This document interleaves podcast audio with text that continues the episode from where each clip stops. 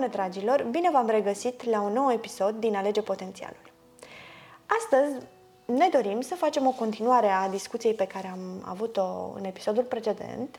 Uh, dacă data trecută am vorbit despre victimizare, astăzi vom vorbi despre încrederea în sine. Fiindcă o victimă are o, o lipsă de stimă de sine. Și dacă în episodul precedent discutam despre cum poate să iasă din, uh, din postura de, de victimă, astăzi discutăm despre cum să ne cultivăm stima de sine și cum să ne recăpătăm încrederea în noi. Bună, Corina! Bună, Cristina! Astăzi pornim cu încredere. Da. Că o să avem un episod bun. Cu și siguranță. o să curgă. Um, cum ziceam și în, uh, în deschidere, victimele au o lipsă de, de încredere în ei și Au iluzie. Au iluzia falsă că nu au încredere în ei, dar ei au foarte multă încredere în ei în momentul în care joacă rolul de victimă. și îl joacă fiindcă asta le dă încredere în ei. Ce nu au ei, în schimb, nu au stimă de sine. Încrederea este una, stima de sine este alta. Okay. Încrederea în sine înseamnă ce crezi tu despre tine. Ce atitudine ai tu legat de puterea ta. Legat de energia ta de a manifesta anumite lucruri. Victima are încredere în ea. Pentru că știe că în momentul în care cere, obține. În schimb, ce nu are ca și idee este stima de sine. Stima de sine este ceea ce cred oamenii despre tine. Pe victimă nu o interesează treaba asta. Bun, și ca o persoană care are încredere în sine, stima de sine și încrederea nu ar trebui să se oglindească? Și să fie unul la unul? Uh, îți dau un exemplu și o să Da. înțelegi. Marilyn Monroe. Da. Da. Bine. Da. Stima, Am- am stima văzut ei de recent- sine, Da, am văzut recent și ea nu avea o filmul problemă ăla. cu stima de sine. Pentru că stima de sine era alimentată de toți oamenii Ah. care o vedeau ca fiind cel mai mare sex simbol al lumii, da? Bun. Ea avea o problemă, în schimb, cu ce? Cu încrederea ei în ea, cu încrederea în sine. Bun.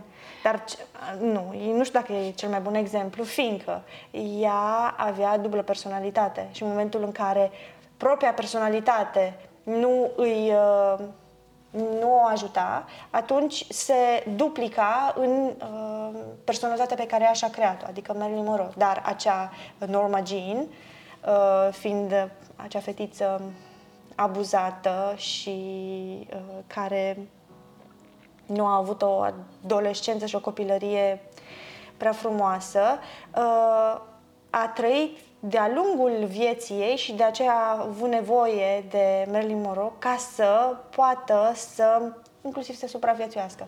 Până când nici Marilyn Monroe nu A mai fost de ajuns. Nu a mai Pentru fost de că în ajuns. momentul în care interiorul, e- în interior există un hău atât de mare legat de uh, lipsa ta, de a fi de partea ta, de a avea încredere în tine, de a te prețui, de a te valida, de a vedea Mhm. uh, adevărata ta esență, în, cu cât hăul este mai mare, cu cât deconectarea de sine este mai uh, adâncă, mai abruptă, cu atâta uh, implicit lipsa de încredere în sine și depresia, anxietatea este mai uh, agresivă.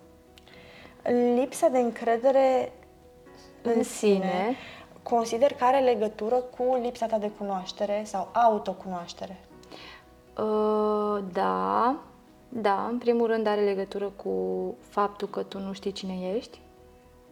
Pentru că în momentul în care tu știi cine ești, de nu, mai, obicei, nu da. mai ai cum să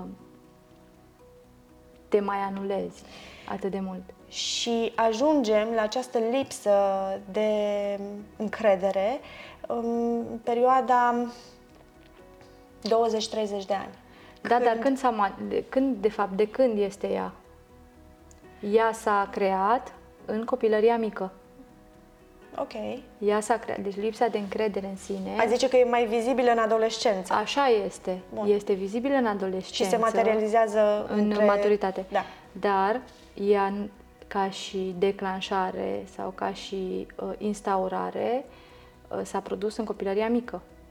În copilăria mică, în uh, perioada în care uh, nu erai lăsat ca și copil să descoperi lumea, mm, erai permanent corectat, permanent cicălit, uh, permanent uh, criticat și singurul cuvânt care le auzea era ai grijă. Sau uh, ești prost, nu ești suficient de bun, nu ești în stare de nimic. Nu te vreau, mai bine nu te făceam. Da. Da. Nu vine să cred că ești atât de neîndemânatic, neîndemânatică.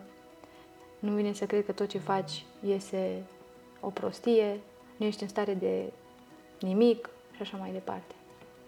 Nu ești bun de nimic. E dureros, fiindcă tu ca, noi ca mame, dar și eu ca mamă, sau să mă gândesc uneori, ce responsabilitate uriașă am în a crește și educa băieții, copiii, și a nu le da și transmite mai departe astfel de uh, nici nu știu cum să le numesc. Ceea ce eu la rândul meu am primit sau Da. noi am primit. Da. Și ce părinții noștri la rândul lor au dus mai departe. Exact. Au- Și ce, ce responsabilitate avem noi ca mame să nu ne... Um, Să ne educăm, să ne autoeducăm, să ne bine, eu descriem acum privesc un pic partea uh, rea a paharului. Da. Practic să ne rescriem scenariul, că asta avem noi de făcut, să ne rescriem copilăria. Nu întâmplător, uh, citind, uh, Să ne rescriem copilăria prin copiii noștri. Să ne rescriem copilăria noastră întâi. Pentru că oricând putem avea o copilărie fericită, dacă suntem dispuse să lucrăm cu noi. Pentru că avem posibilitatea de a ne rescrie uh, tot ce s-a întâmplat în copilărie.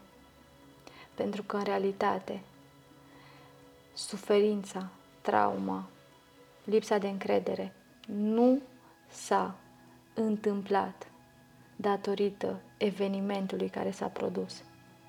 Durerea, trauma, even, uh, practic s-a produs și a devenit din ce în ce mai mare datorită semnificației Pe pe care- care copilul A dat-o. neînțelegând, ne, nepercepând momentul cu tot ce a fost la pachet, uh, a dat-o acelui uh, eveniment, acelei acțiuni. Pentru că uh, oricât, și ideea care este, că lucrând cu femei și nu doar, lucrând inclusiv cu adolescenți, am văzut, ei într-adevăr au avut un moment în care părintele a avut o reacție care sunt convinsă că nu și-a dorit-o. Dar tot ce a țesut apoi copilul în jurul acelui eveniment provoacă durerea. Povestea Toată pe care interpretarea pe da, care el o interpretarea dă. și povestea pe care uh, și-o spune repetat de atunci ca și o justificare a lipsei lui de încredere, a lipsei lui de acțiune, a uh, repercursiunilor ce o să aibă loc în viața lui de adolescent și uh, ulterior ca adult, toate nu le va vedea ca și fapte individuale, ci le va vedea ca și consecință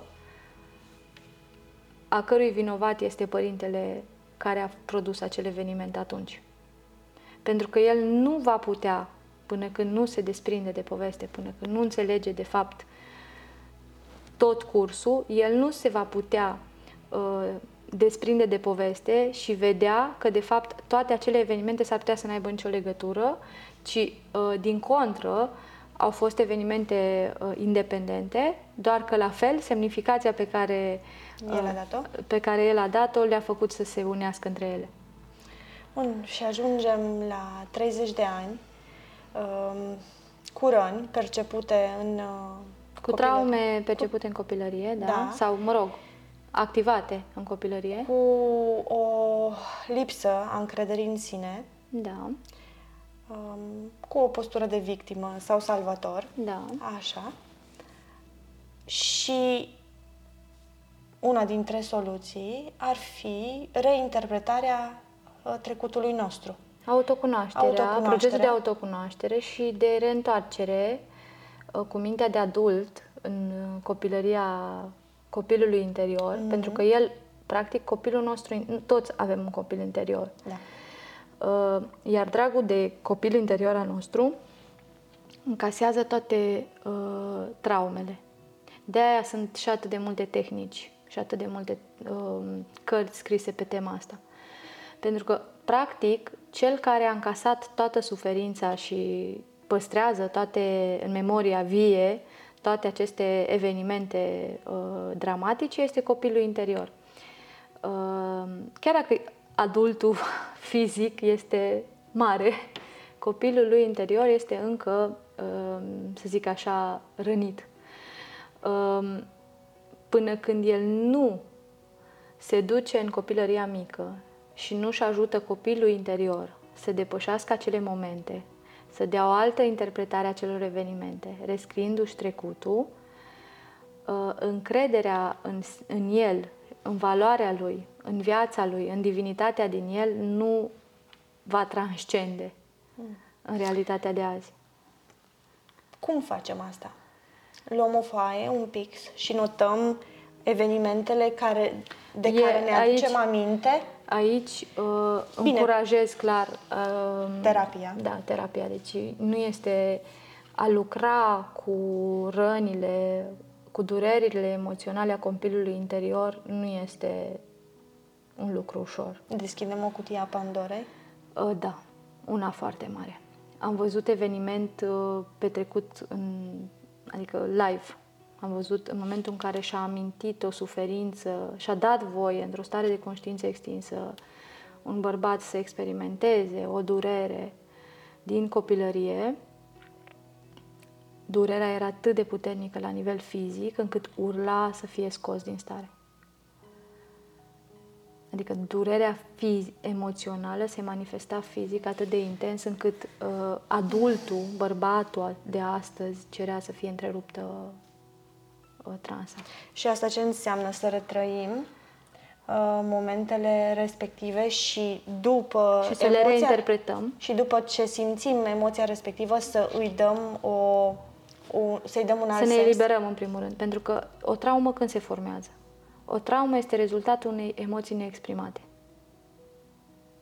Iar în spatele acelei emoții neexprimate, cu siguranță va fi o nevoie neîmplinită. Și chiar dacă noi creștem, nevoia aia nu dispare. Nevoia aia ajunge să ne fie direcția în viață.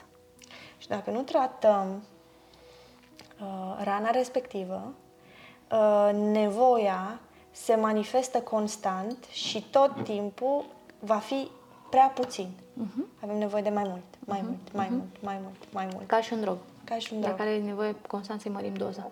Da. Uh, și, practic, în- încrederea în tine apare pe măsură ce te vindeci.